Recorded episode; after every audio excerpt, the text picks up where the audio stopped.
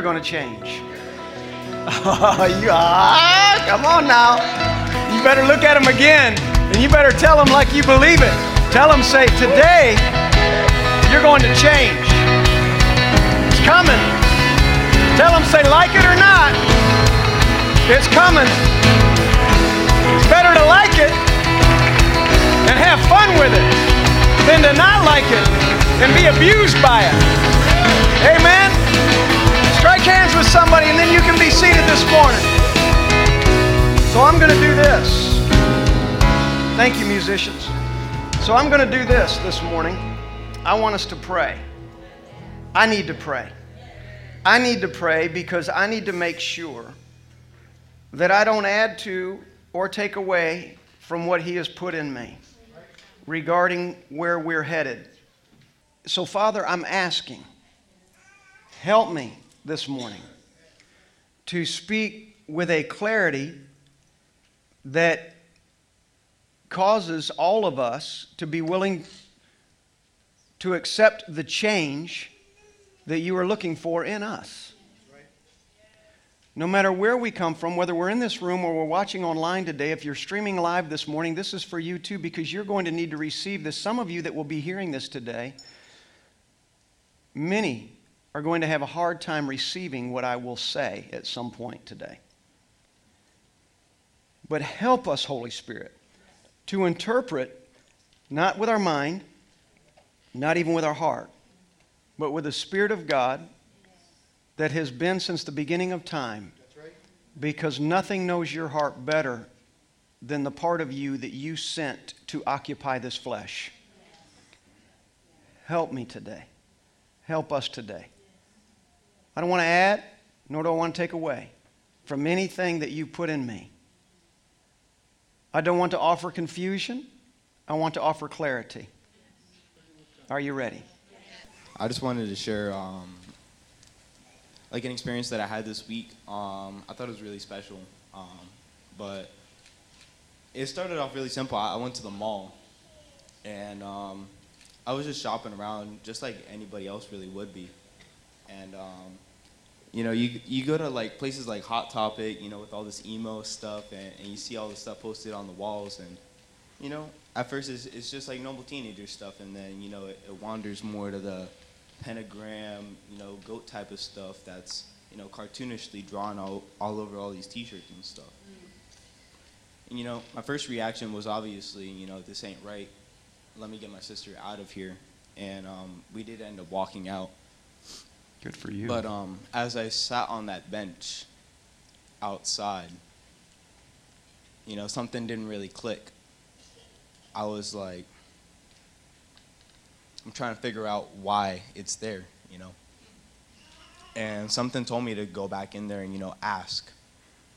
And when I did, um, the lady said that, you know, there, there's more than the Christian religion. And that um, in order to make everybody feel included, that you needed to add that so that everybody felt included. And just by her saying that, it kind of made me realize that number one, we're not making enough people feel welcome in our own church. And that um, if they're not coming here to receive their identity, there's a million other people out there who are going to give it to them. Great So word. I just felt like um, rather than trying to fear or you know walk away from these type of things, that we, we really just need to lean into it. Good. That is a great word.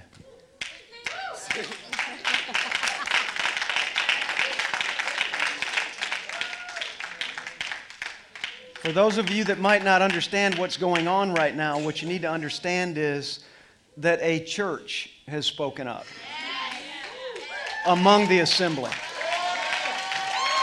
He's part of the assembly.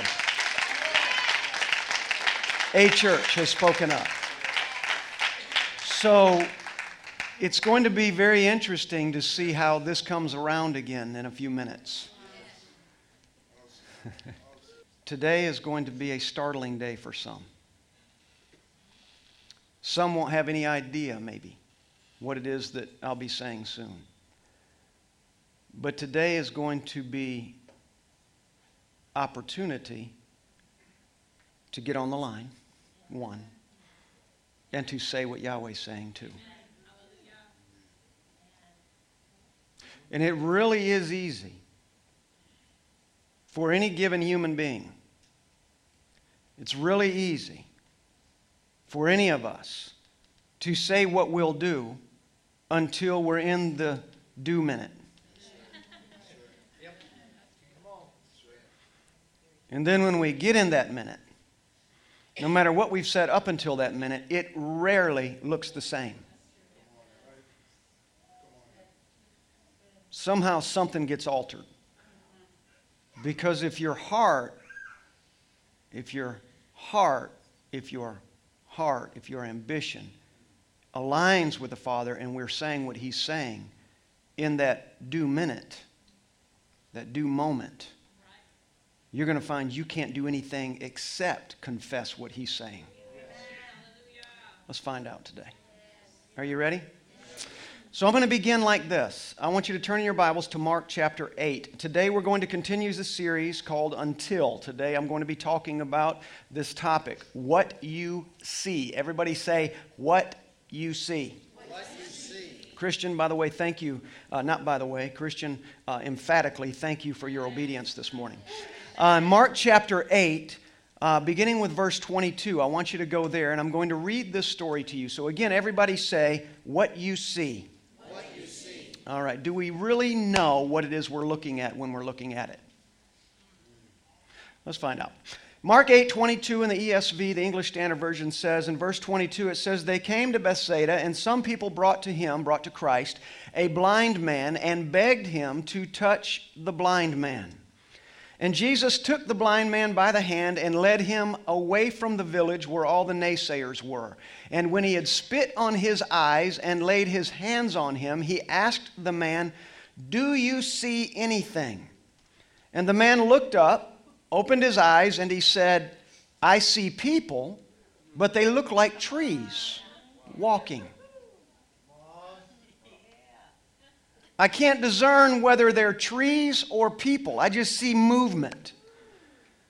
Something has happened, but I'm not quite at the point yet where I can discern clearly what has actually happened. Part of the reason I believe for this, and I'm going to read the rest of this in a second, part of the reason I believe he got to this place is the very nature that Christ had to lead him out of the village and away from the naysayers is it's just because you're not where people are that are talking you down or your position down or your faith down, just because you are not where they are, if we do not align ourselves correctly with the Father, you will still hear their voices. Many people throughout their life were verbally, physically, whatever way, abused by family members, people they trusted, authority figures, what have you. And the person who abused them or violated them in whatever capacity has long since passed away. They're no longer breathing air, and yet their influence and their voice and their violation still controls the thought processes of the person who still is breathing. They're out of the village, but the village is not out of them. They moved away from the moment, they moved away from the it, but the it still lives in them. So he said, and he took the blind man by the hand, Christ did, and he led him out of the village. And when he had spit on his eyes, and then he laid hands on him, he said to him, Do you see anything? Isn't it interesting that Jesus, who says to a dead man, Lazarus, come out of the tomb, he didn't say, Lazarus, do you think you're capable of coming out of the tomb? There isn't another reference in the scripture where Christ asked them if they had received their healing in fullness when he spoke. This is it. That's all you get. When he spoke to the dead man, he said, Get up. When he spoke to the leper, he said, You're healed. Whatever he was doing and wherever he was, he spoke to it, and his words immediately brought a fullness to them. But in this case, he leads him out of the village, and when he had spit on his eyes, then he laid his hands on him and he asked him, he said, What do you see? Unlike every other reference, he could have said, Isn't it great? You are healed. Instead, he said, Can you see, if I ask it differently, can you see past who they say you are? Yet. I took you out of the village. You couldn't even see that you were in the village, but you heard the voices. Just walk with me for a minute. And I took you out, and I'm asking you, what do you see? And he looked and he said, I see people, but they look like trees. That reference is interesting to me because a tree represents something that is permanent, something that is fixed and will not change anytime soon.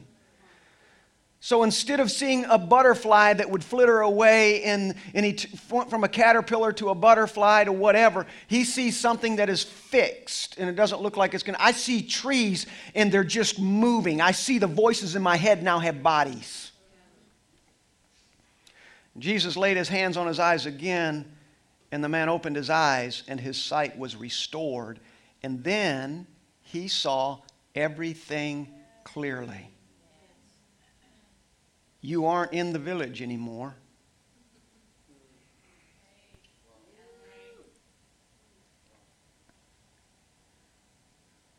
Listen to me. Sam, you aren't in the village anymore.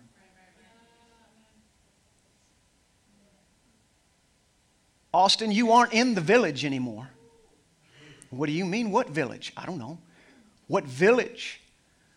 Have you existed in that made you less than you're capable of being?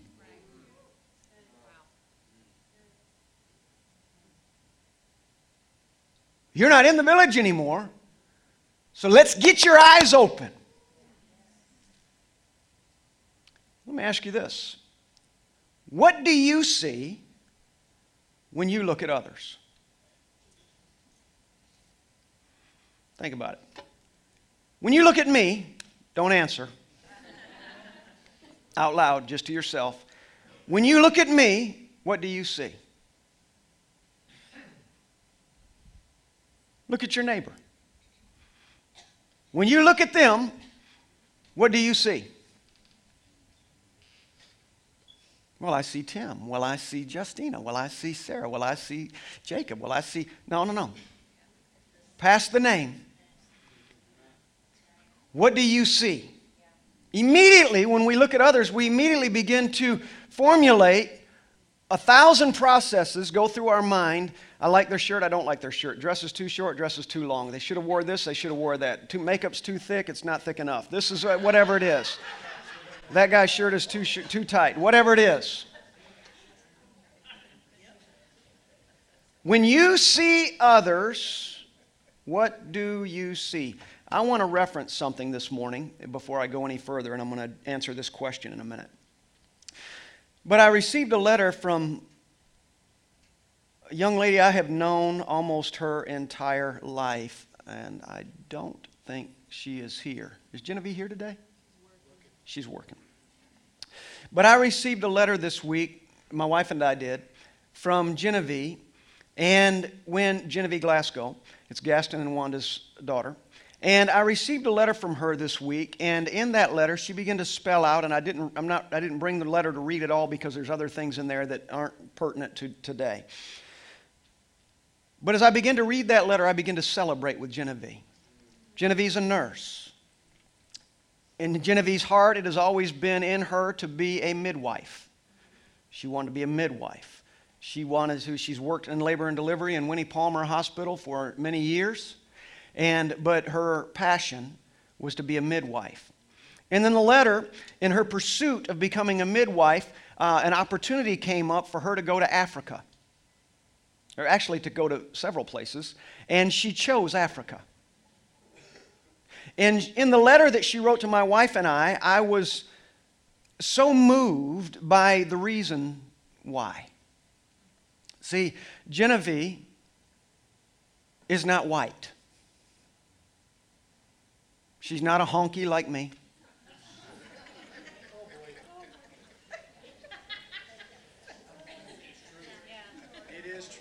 Is that not true?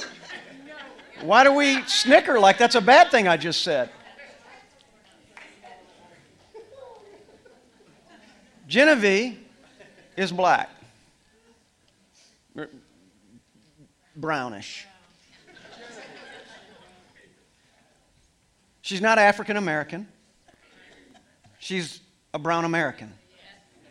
She's not even a brown American, she's an American that is brown. She's a Pam, Pan, exactly what he said. Pamanani, Paman, I got to get my N and my M. Stop. You heard him.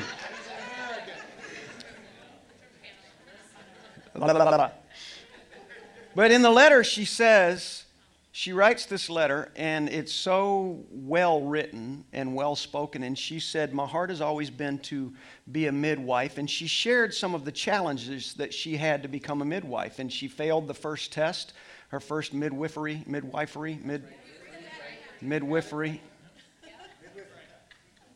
just bear with me.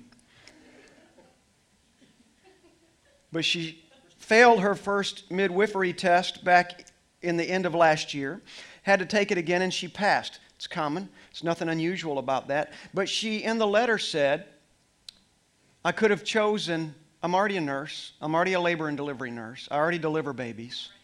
I don't need to do this. But there was something in her.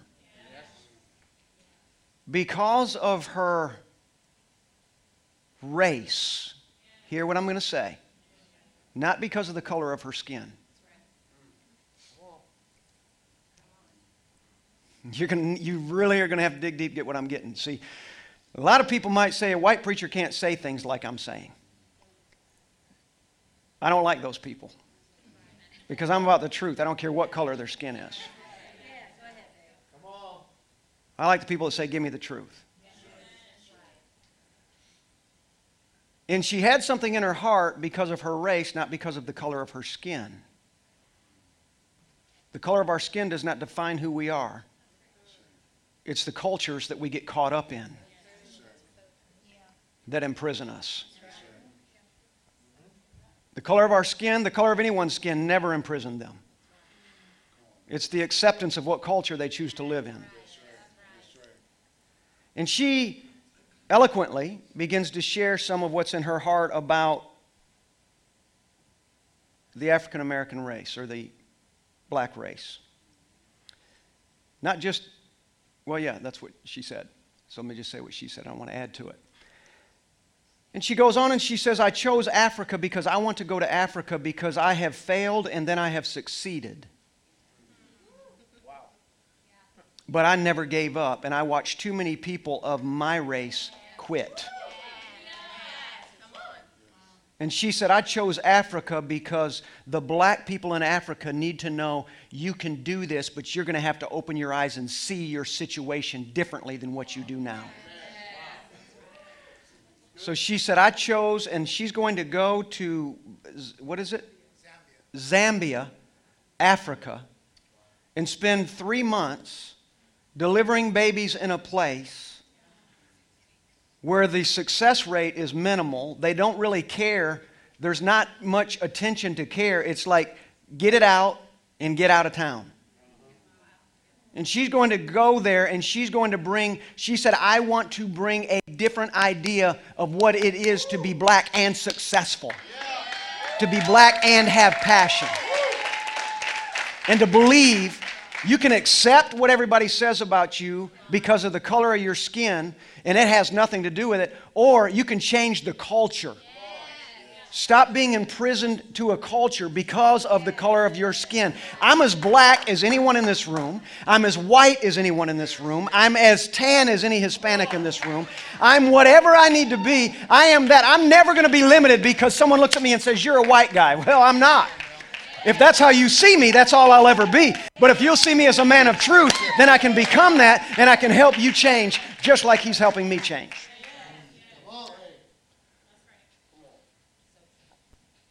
So I wanted to reference her trip to Africa because of her desire to change the view of the black culture and what their expectations are. Because they have continued, again, she says it so much better than me, but they continue to believe they they come up short and they have no hope. And she's going to say, Does this look like hope?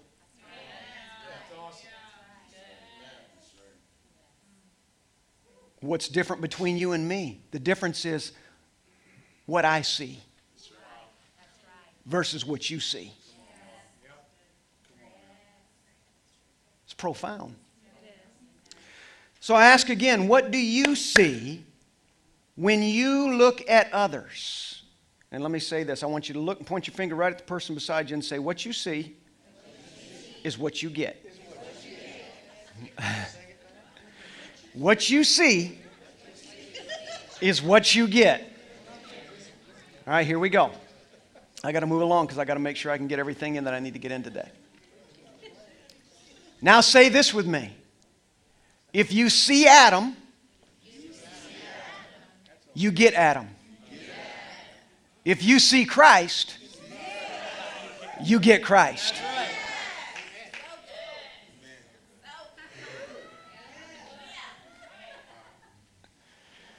If you see Adam when you look at that person, if you see flesh, if you see air, if you see failure,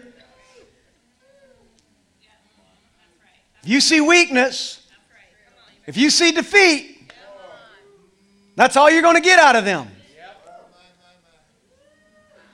But if you see Christ, you can see past the Adam.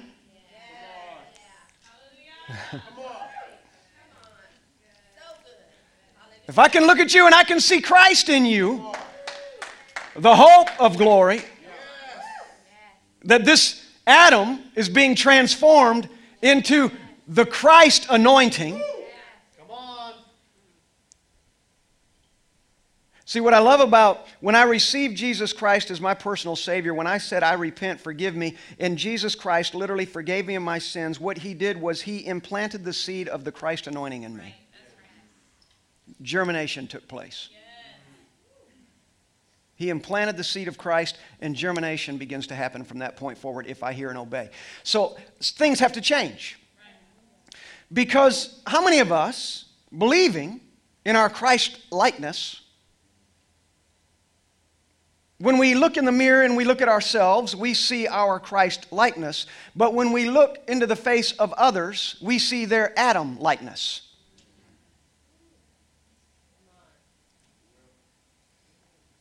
What happens? How is it? I can't speak for the church around the world. I can only speak for the churches that gather here and the people under the sound of my voice online. That's all I can do.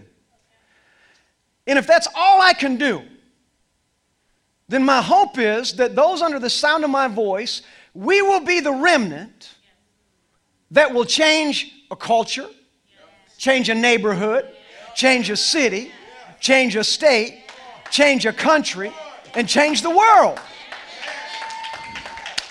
I'm believing that. But I'm believing that you and I have got to do some things, change our positioning, so that instead of seeing men as trees walking, Sometimes we just need to say, lay your hands on me one more time. The spit didn't work. lay your hands on me one more time. I'm going to spit on people and just, no, I'm just kidding. Lay your hands on me one more time so I can see clearly.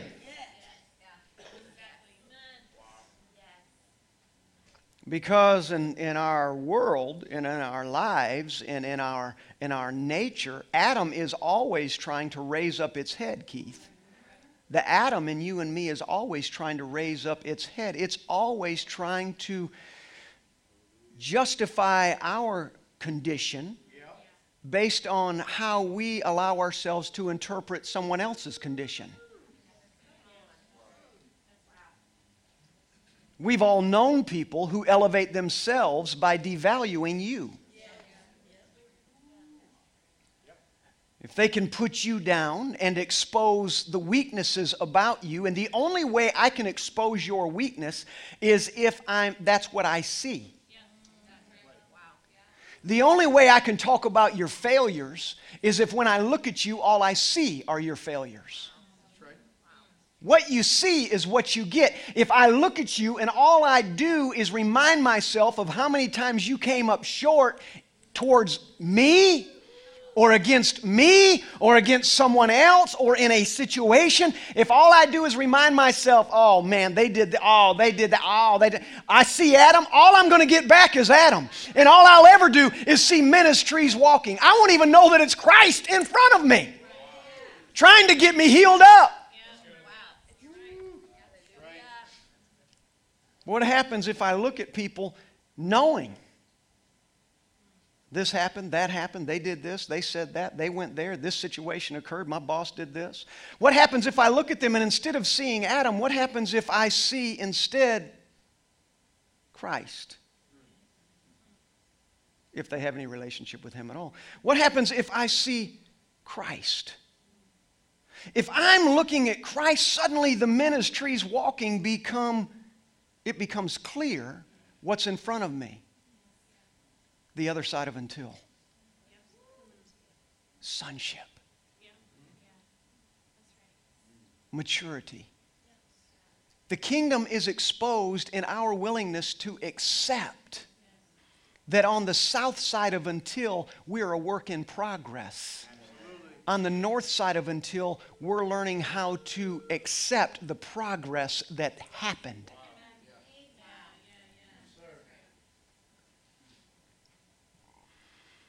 Do you hear me this morning? So I'm going to read something else to you today out of Genesis 26. Would you go there with me?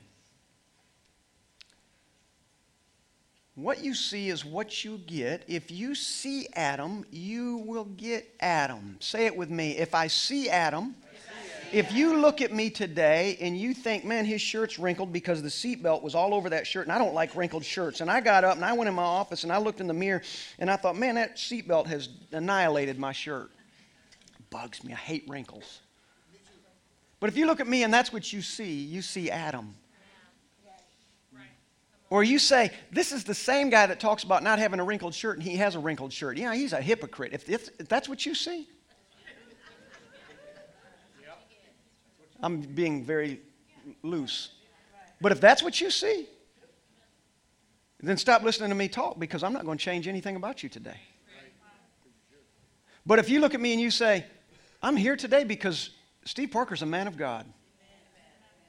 And I believe he is called to do what he does. And if you believe that today, you see Christ in me. The words that come out of my mouth, you won't even see what I'm wearing. You will only hear the voice of Christ within my voice. Genesis 26:12, we're going somewhere that's going to be interesting. Genesis 26:12 says this, and I'm reading this out of the New King James Version uh, because I like the way that it goes and I want to share what these Hebrew words mean. In Genesis chapter 26, did I say 12? Genesis 26, beginning with verse 12, reads like this It says, Then Isaac sowed in that land, and he reaped in the same year. In the land he was sowing, I can't give a lot of history about this, but keep in mind, the land he was sowing in was full of wells that the Philistines had filled up with dirt. They had plugged up the wells.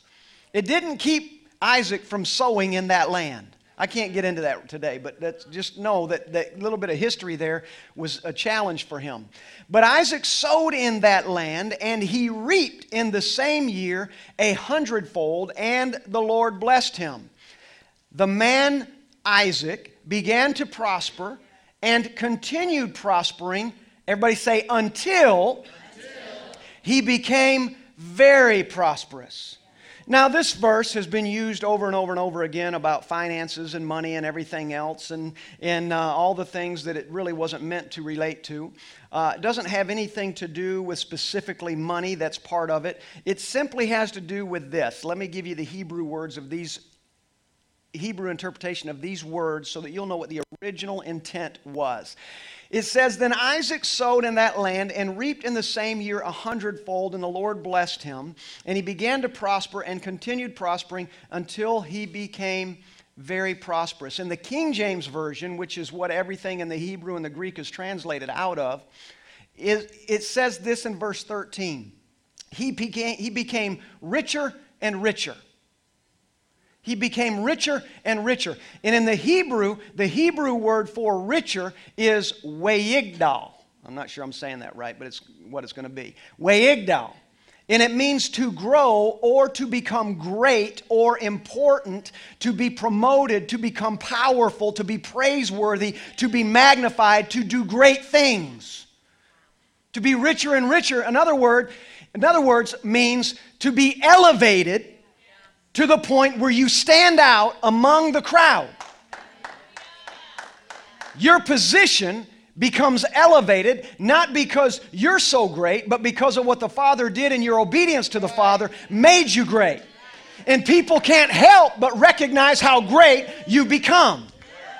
Then he goes on and it says, the rest of that verse says, he began to prosper or became richer and richer and went forward moved forward or continued prospering until he became very prosperous. And that word, or it is wealthy in the King James, it is wealthy, which is the similar word. It is wegadel, which is the same interpretation.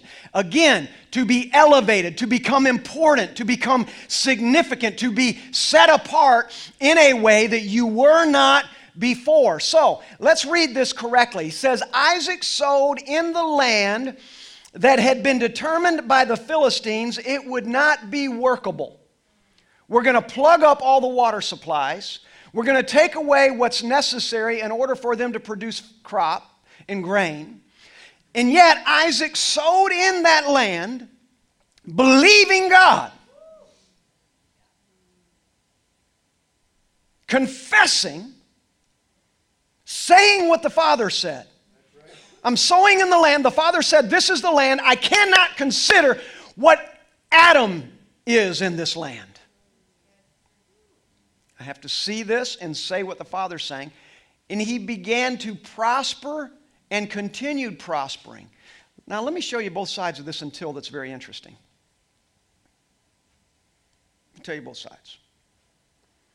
It says he began to, he began to prosper. He became richer and richer is on the south side of Until.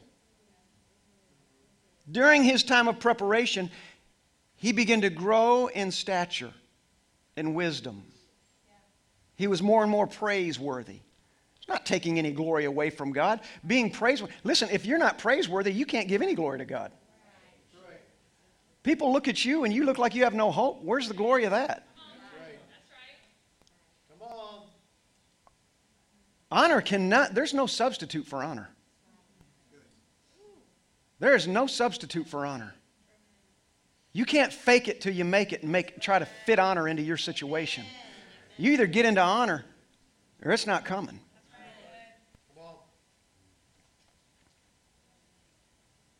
So he's getting richer and richer on this side of until, and it says he became more and more prosperous until, until he became very prosperous. He was prospering on both sides of until. He was doing well on this side, but it wasn't enough because it wasn't the promise. In the middle of however well you think you're doing, the Father has an until moment that wants you to do even better. However, your position, wherever you think you are with Christ, you can think this relationship I have with the Father, it, there, it, it, it's second to none. I want to tell you, on the other side of until, there's an opportunity for there to be not only second to none, there's literally no comparison. It stands out, sets itself apart. Your prominence, your ability to have a voice into people around you. I have to make this point real clear because it's significant for me to be able to go where I'm going. So, no matter how well you are in condition A, I'm prospering, I'm doing well, know this. Wherever you are right now, you are still moving towards an until moment. There is still an until moment before you, no matter how well you're doing. And what you see is what you get. And if you look at this thing and you say, man, this, I just see fulfillment, it is finished, it is done, then it's done. And that's an Adam view.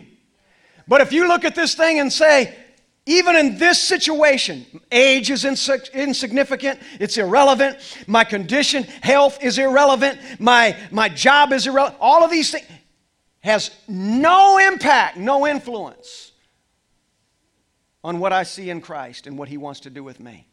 No matter where I'm at right now, He wants to get me somewhere else. Are you with me? Are you with me? The problem is that often people don't get to the other side of until because they know what's there or they think they do. And when they think, even if they believe it's right, walk with me. Even if they believe it's right, on the other side of until they see I'm going to be very prosperous. Is there anybody in here that wants to be very prosperous? Who? I'm not talking about money. I'm talking about living. Anybody want to be so joyful? You get up before your alarm clock goes off every morning? You want to love who you are and what you do so much, no one has to talk you into going to work? You don't like where you work?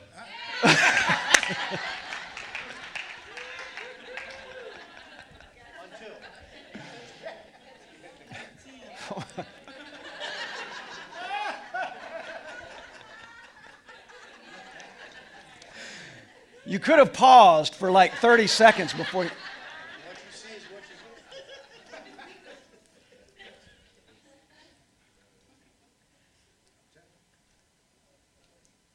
It doesn't matter if I look on the other side of until, what I need to see is Christ. And sometimes the Adam we see isn't what we see in others. Sometimes the Adam we see is what we see in ourselves. What you see is what you get.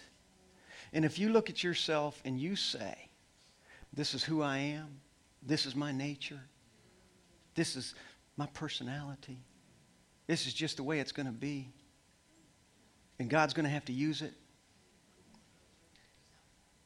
he made it.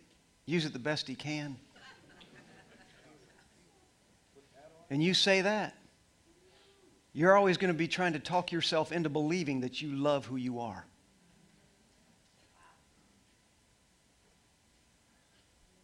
But if we can begin to see that very prosperous side of until, the place where the abundance is so overflowing, there's no measure. When I talk about abundance, I'm talking about the joy, the relationship, the life, the prominence, the set apart, how you are set apart. Suddenly, what in the middle, see, on this side, listen to me, on this side of until, I can't get into this too deep, but on this side of until, where it says, and the man began to prosper and continued prospering, on this side of until, he was uncapping wells. Right. He was digging them back up. And once he found the place, once he found the place, see, even after he had to, he was so rejected, the Philistines continue, they want to fill him in, and, and he ended up going to the valley of Gerar, digging again, and I can't give all that, we're not going to get into all that. And there were those who rose up against him because some of the wells that he was digging, they rose up against Isaac and they said, No, you're not going to do that. That water belongs to us until he found the well at Rehoboth.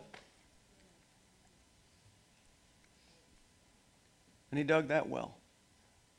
And he became very prosperous. Because he dwelt in a place, suddenly he had gotten to a place, he said, When I look at me, I don't see myself. I was doing great, it was wonderful. But I need to see Christ. Now, obviously, Isaac didn't say, I need to see Christ. I just, I need to be on the same page. I need to be confessing what my father's saying. You know, on this side, I want to try to dig out and dig in and do all this. But on that side, I want to see, I want to say what the Father's saying. I want to reflect that.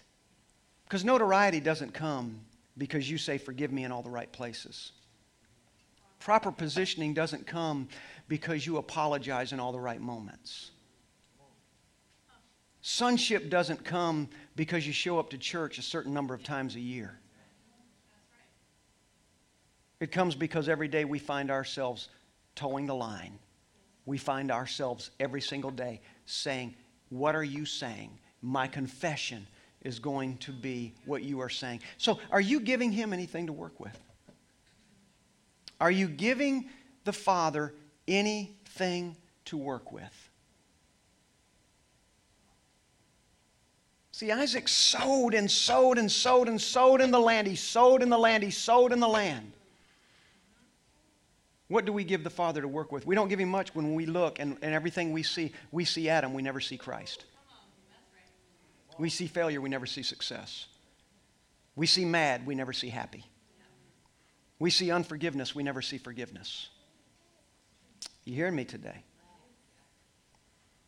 Don't expect people to see Christ in you when you only see Adam in them.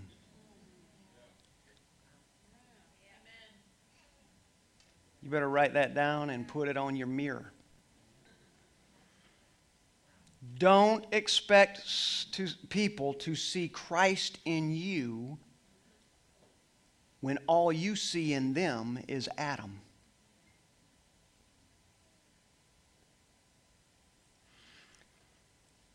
Nobody in this room, I'm going to read something in a moment, but nobody in this room could not look at somebody else that you know in this room and not easily see Adam.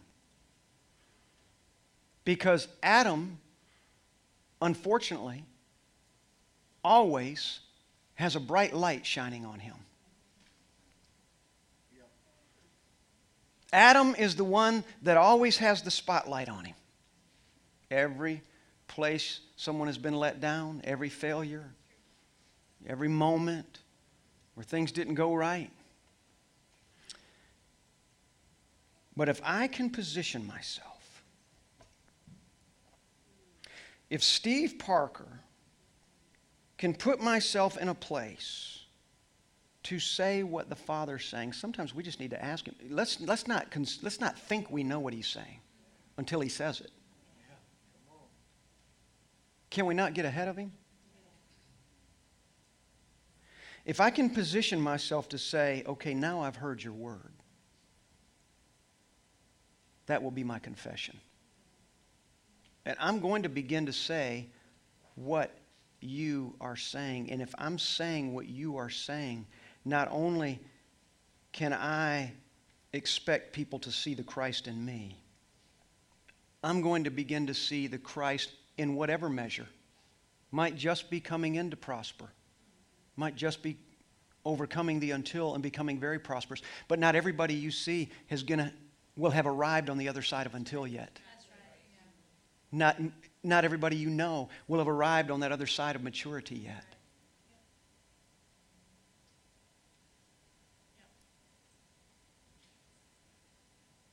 So I want to read something to you, and then I'm going to share something. I'm going to read a letter. My daughter, an email, my daughter, letter, something. It was a letter that was sent in an email that she sent to me this week. And it's not very often, in fact, almost never, that I get extremely personal about my family life, my situation.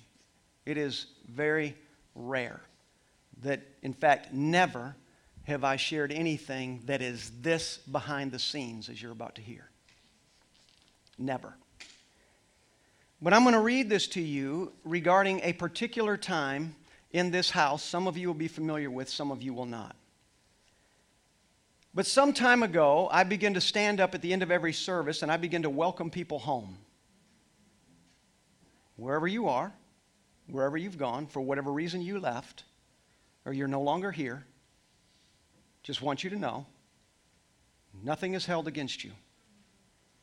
And we forgive you, and you can come home. And I've done that and did that for quite a while. And still, that's my heart. And Kaylee sent me this. I did not know. She had not shared this with me before this week on February the 18th, which is whatever day that was. And she sent this to me, and I said to her, I said, I want to read that Sunday morning because of what I'm going to be preaching, but I'm not going to tell you what I'm preaching. In fact, I told the team this morning that I'm going to say something today that's going to be very difficult for some people to accept. That's coming, still coming. She said this The first time you stood up in front of the family talking about you and you said, Welcome home, I got mad. I was so mad that I cried. I thought to myself, how can that be? How could he open the doors? You weren't just letting them know they were welcome back, you were holding the door open for them to walk through. That was very difficult for me to accept, considering I saw what they did to you behind closed doors. I watched you cry on the floor in the living room of our home. I heard the conversations between you and mom. I watched you both dig as deep as you could every single day for hope. You lived one day at a time because that's all you had the strength for at that time. Most days you could not see through your tears. And I stood on the platform behind you as you took a vote in an assembly that does not have a vote for any decisions for whether or not you should remain the head minister of this ministry that you have dedicated your life to. Most days you could not hear beyond the noise of their lies, and I could not hear beyond the sound of your cries. I remember the feeling of relief when our family had a moment that didn't include a single thought about people outside of the five of us. I remember what it felt like to have an afternoon by the pool with the five of us that didn't include conversation about the wound of the day. Every time I thought it was over, another bomb would go off. There were new wounds every day, and every wound was deeper than the last. And I had to watch the people that you gave your life to hurt you as badly as they could with no remorse. But still, you said, Welcome home. It is because of your ability to lead well on your worst day that you lead well on your best day. Your anointing envelops who you are. You are so one with Yahweh that there is no separation between Him and you. You love people like He loves people, unconditionally. You father people like He fathers people. Even on their worst day, they're a son and you're their father. Home to you is always home. So, welcome home. You'd say over and over for weeks. I cringed every time and tried to look like I was in agreement because I'm always on stage right behind you when you say it and everyone can see my face. To be honest, at that time, I could think of all the ways I would torture them if I were allowed. I had terrible thoughts in my mind and heart, and I meant every single one of them. So I'd just close my eyes and clap a little bit when you said, Welcome home. I decided to engage Holy Spirit and figure out what my role was in welcoming vagabonds home. I never want you to stand alone with your shovel, with people gathered around watching you turn over dirt. I want to be holding the wheelbarrow or standing close by with a bucket. I wanted to know how I could get off the bleachers and onto the field. My emotions said, kill them all. But my heart said, how do I welcome them home? It wasn't until today that Yahweh showed me how to be the key that unlocks the front door and welcomes them home. And the key is my confession, saying what Yahweh's saying. The key is reminding people why God chose them. My confession is the key. My confession is the same thing Yahweh is saying. So I confess about them what Yahweh says about them. How I feel about them doesn't matter. What they did to our family doesn't matter. What they did to the people of our house, talking about you, doesn't matter. The emotions they evoke do not confess what Yahweh is saying. My confession about them needs to be intentional and needs to be what the Father says. I don't have to confess it to them. I just confess what He says about them in my time with Him. My confession is a frequency that rings true to the Spirit in them. Yahweh is so cool because during my confession, I am healed. During my confession, it's my mind that is renewed. During my confession, the confines of my heart expand. My confession about them is what He says is good about them, not what I feel about them, and not what they did to me, not what I think should happen to them. My confession is not thought up by me, it is His original intent for them that is lying dormant. My confession is His truth about them. He loves them as much as He loves me. I have encouraged my team to consider who they know truths about that they can confess in their communion with the Father. I encourage them to call to those things in those people that are true. The Christ, see the Christ. What it is about them that the Father says. Confess their anointing. Confess where they belong. Confess who loves them. Confess where there is forgiveness. Confess where there is purpose. Confess where the fulfillment of their dreams lie, etc. I believe that is how I get my hands dirty with you. I have to set my emotion aside and start confessing what Yahweh is saying.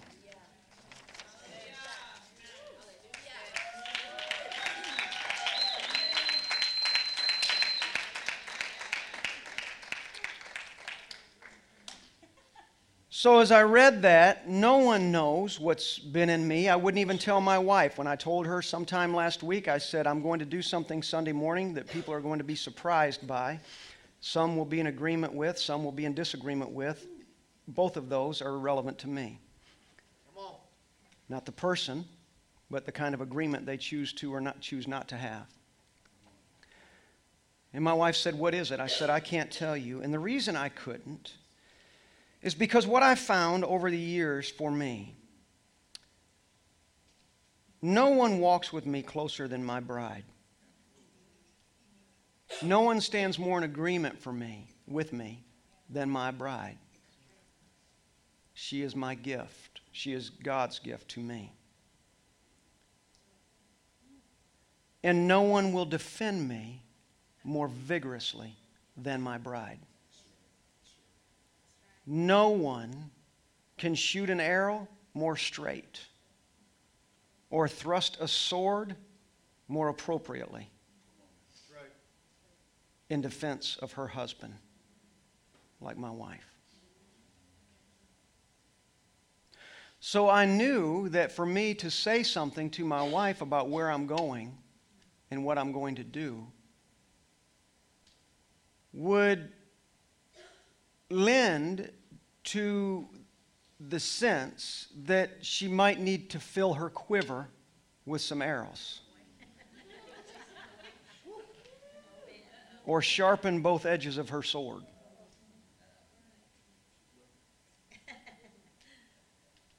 So I chose to say nothing. But some time ago, it's been a while, Holy Spirit began to deal with me about something, this began to speak to me about what I'm talking to you about today. And it's been a while since Holy Spirit gave me that concept, that thought, that revelation for me that what you see is what you get. This wasn't born this week. This was something that's been turning over in my heart and soul for some time now what you see, what do I see? Do I see Adam when I look at them? If I see Adam, I'm going to get Adam. If I see Christ, I'm going to get Christ. If there's any Christ in them, that's what I'll get. If there's no Christ in them, then I know how, what, how do I position myself? I need to be Christ to them, be a tutor to them until, with law, until by the Spirit they can begin to walk on their own. That's what Paul did. That's what he said. That's how we do it. That's what we do. That's what you do. That's what I do. That's what all of us should be doing. So, as I began to walk this out and I continued to run that thought over in my heart, my mind, my spirit, If I see Adam, I'm going to get Adam. If I see Christ, I'm going to get Christ. If I see Adam, I'm going to get Adam. What you see is what you get, Steve. What do you want? When you see this person, when you see that person, when you see this situation, what do you want out of that? What do you want? What kind of demonstration are you going to be? Do you want to be prosperous or do you want to be very prosperous? Do you want to do well or do you want to do so well that you can't even define what kind of well that is?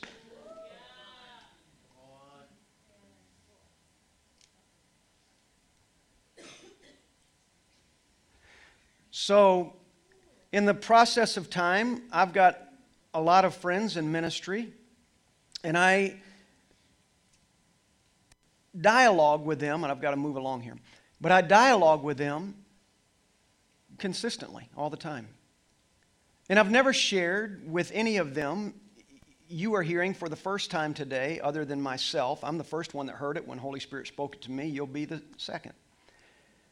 But in the process of those relationships, many times I've talked to so many of my peers and friends and people that I believe in that have shared with me, given what I'm about to say, without them knowing what I'm about to say, they would say, In this situation, I would do this, or I wouldn't do this, or I wouldn't do this, or I wouldn't do this. But I can tell you the mark of this ministry has never been doing what anybody else is doing.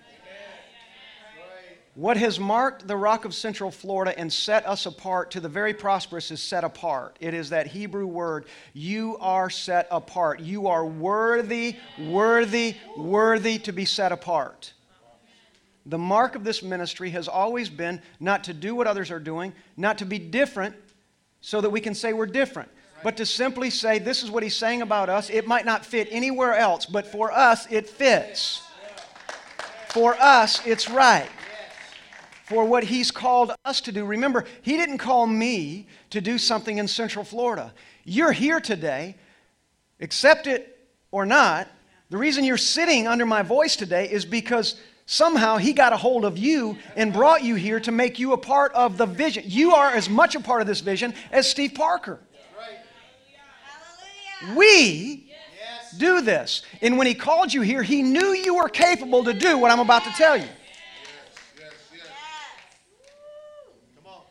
He didn't tell me this morning before I walked in the doors of this church, he did not say to me, Steve, don't preach it today. John Doe's going to be there. They're not apart. No. I've been looking forward to this moment all week long. Once it was settled in me, I had lunch with a friend of mine, with Kent, uh, this week, and I was telling him, I cannot wait. Did I not, Kent? I cannot wait until Sunday morning. I didn't tell him what I was going to do. I just said, I cannot wait until Sunday morning. I cannot wait to gather with our people. Because transition is going to happen today. Are you ready? Yes. So, I'm going to get feedback from what I'm about to say. I have no idea what it's going to be. But no matter what the feedback is, I choose to see Christ. No matter what my peers say to me, what some of you might say, I don't know. I don't anticipate any of you misaligning. But you have to ask the Father regarding you to do in you, maybe, what He has now done in me. And take your time. There's no rush for you. But I am going to do what at one time I thought was unthinkable. Literally unthinkable. At one time, if you had asked me a year ago, would I ever say what I'm about to say to you? I would have said, There is no, Jesus would have to show up on a white horse and put me on the back of it and take me to that situation.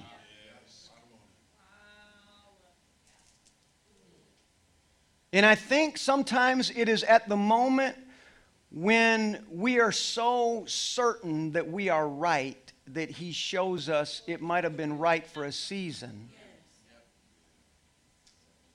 but now it's time to do something different.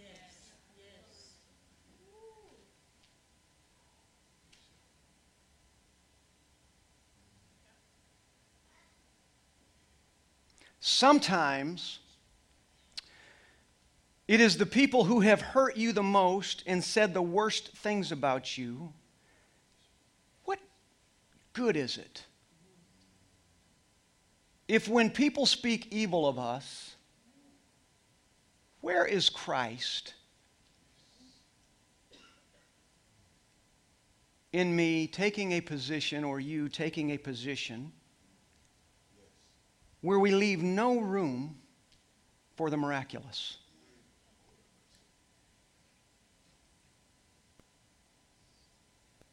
We need to be careful that we always leave room for the miraculous.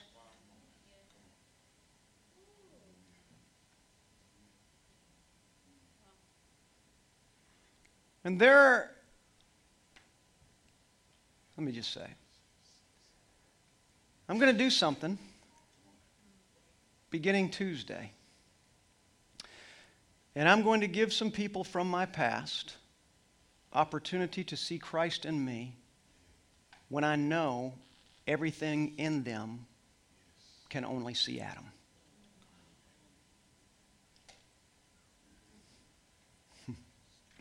I'm going to be making some visits to people who, on any given day, would say to you, There is no chance Steve Parker will ever show up here. And they're going to find me standing in front of them.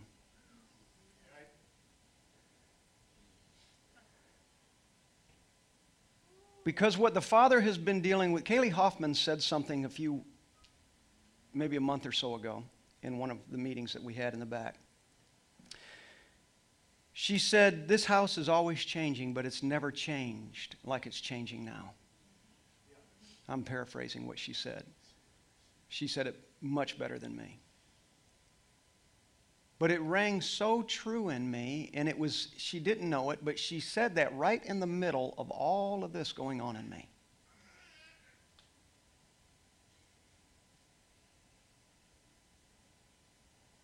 Right in the middle of it. And all I can think about was no matter how much change and how incredible and effective the ministry of this house has become, I believe in, in the until moment. And this, I believe, is as good as it gets until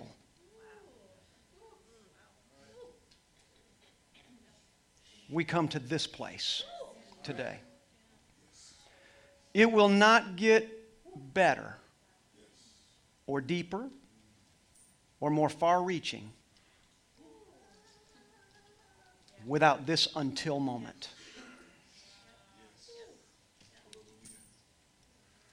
We are not only invited, we are not only invited into this until moment, it is imposed upon us by Holy Spirit. So, this is my position. Knowing, coming in here this morning, oh, believe me, I was in the offices over there, the new office, and I was asking Holy Spirit, help me today. Because the Adam in us is going to resist. But if ever there has been an overwhelming presence of Holy Spirit, let it be today. That can take whatever Adam is in us and relinquish it to absolute insignificance.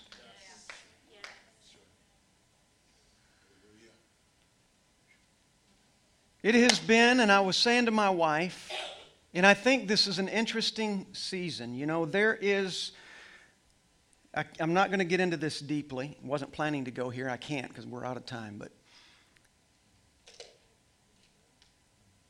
there is the principle. It's not a principle, it's a, it was a law. And then in the beginning was law, became something of the Spirit that we all believe in, and it's Jubilee.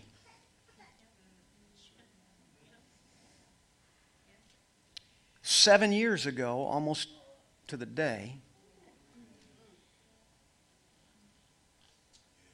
people walked out of this place and said some of the most vile things about you and me. Don't think for a second it was about it was about you too. Many of you you don't even know. One of those people that walked out said, We will not stop until Steve Parker and the Rock of Central Florida no longer exist. And I'm going to stand up, and those who want to believe me will. Those who want to believe a lie will. That's always, it's, been, it's always been that way. It'll always be that way.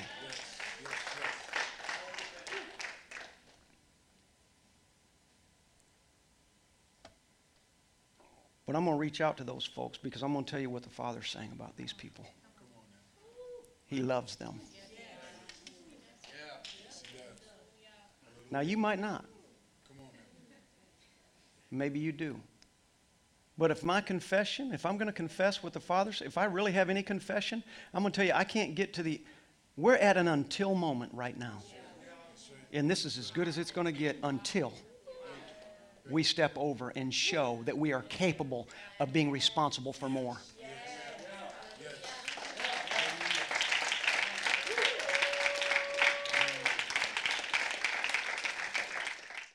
And I'm going to show up, and I'm not going, I'm not attacking people. I'm going to make confession. And I'm going to say what Yahweh's saying. He loves you. There is a Christ in you. And I hope you'll find it if you haven't. And then I'm going to say, come home. Do not, for a single second, step into this until place with any reluctance. Because if there's reluctance in you, you'll never get through it. So many times we embrace what we do not understand because it's obedience.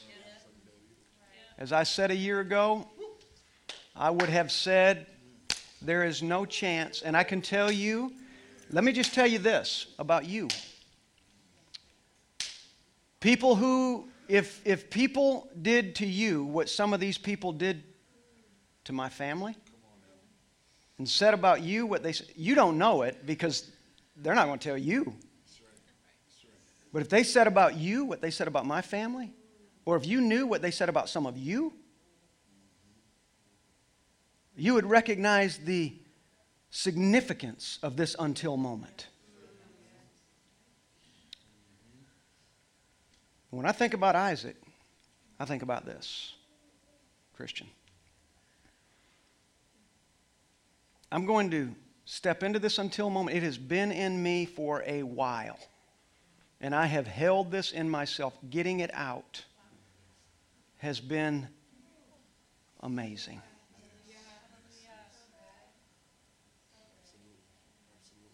Because we're as far as we're going until we begin to see Christ in others and stop seeing the Adam. And when we see him, we can't say, I hold this against you, I hold that against you. Forgive.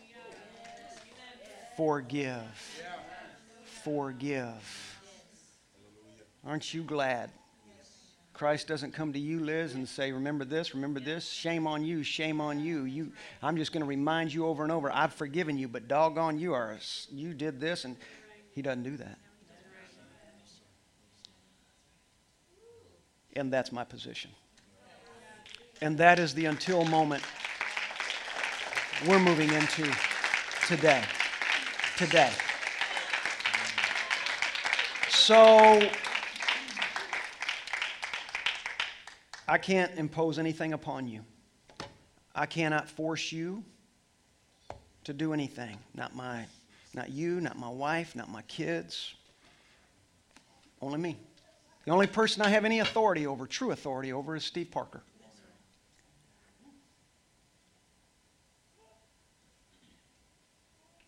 And I know what I'm capable of.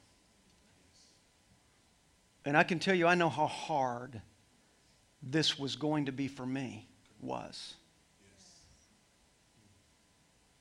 It will not be hard for me. You need to understand what he's calling us to. If you think this is it, if you think this is as good as it gets, don't come into this until moment. But I'm going to tell you there's some until moments ready and waiting for every single person in this room today. Can you embrace it? The Father doesn't want you prosperous, He wants you very prosperous.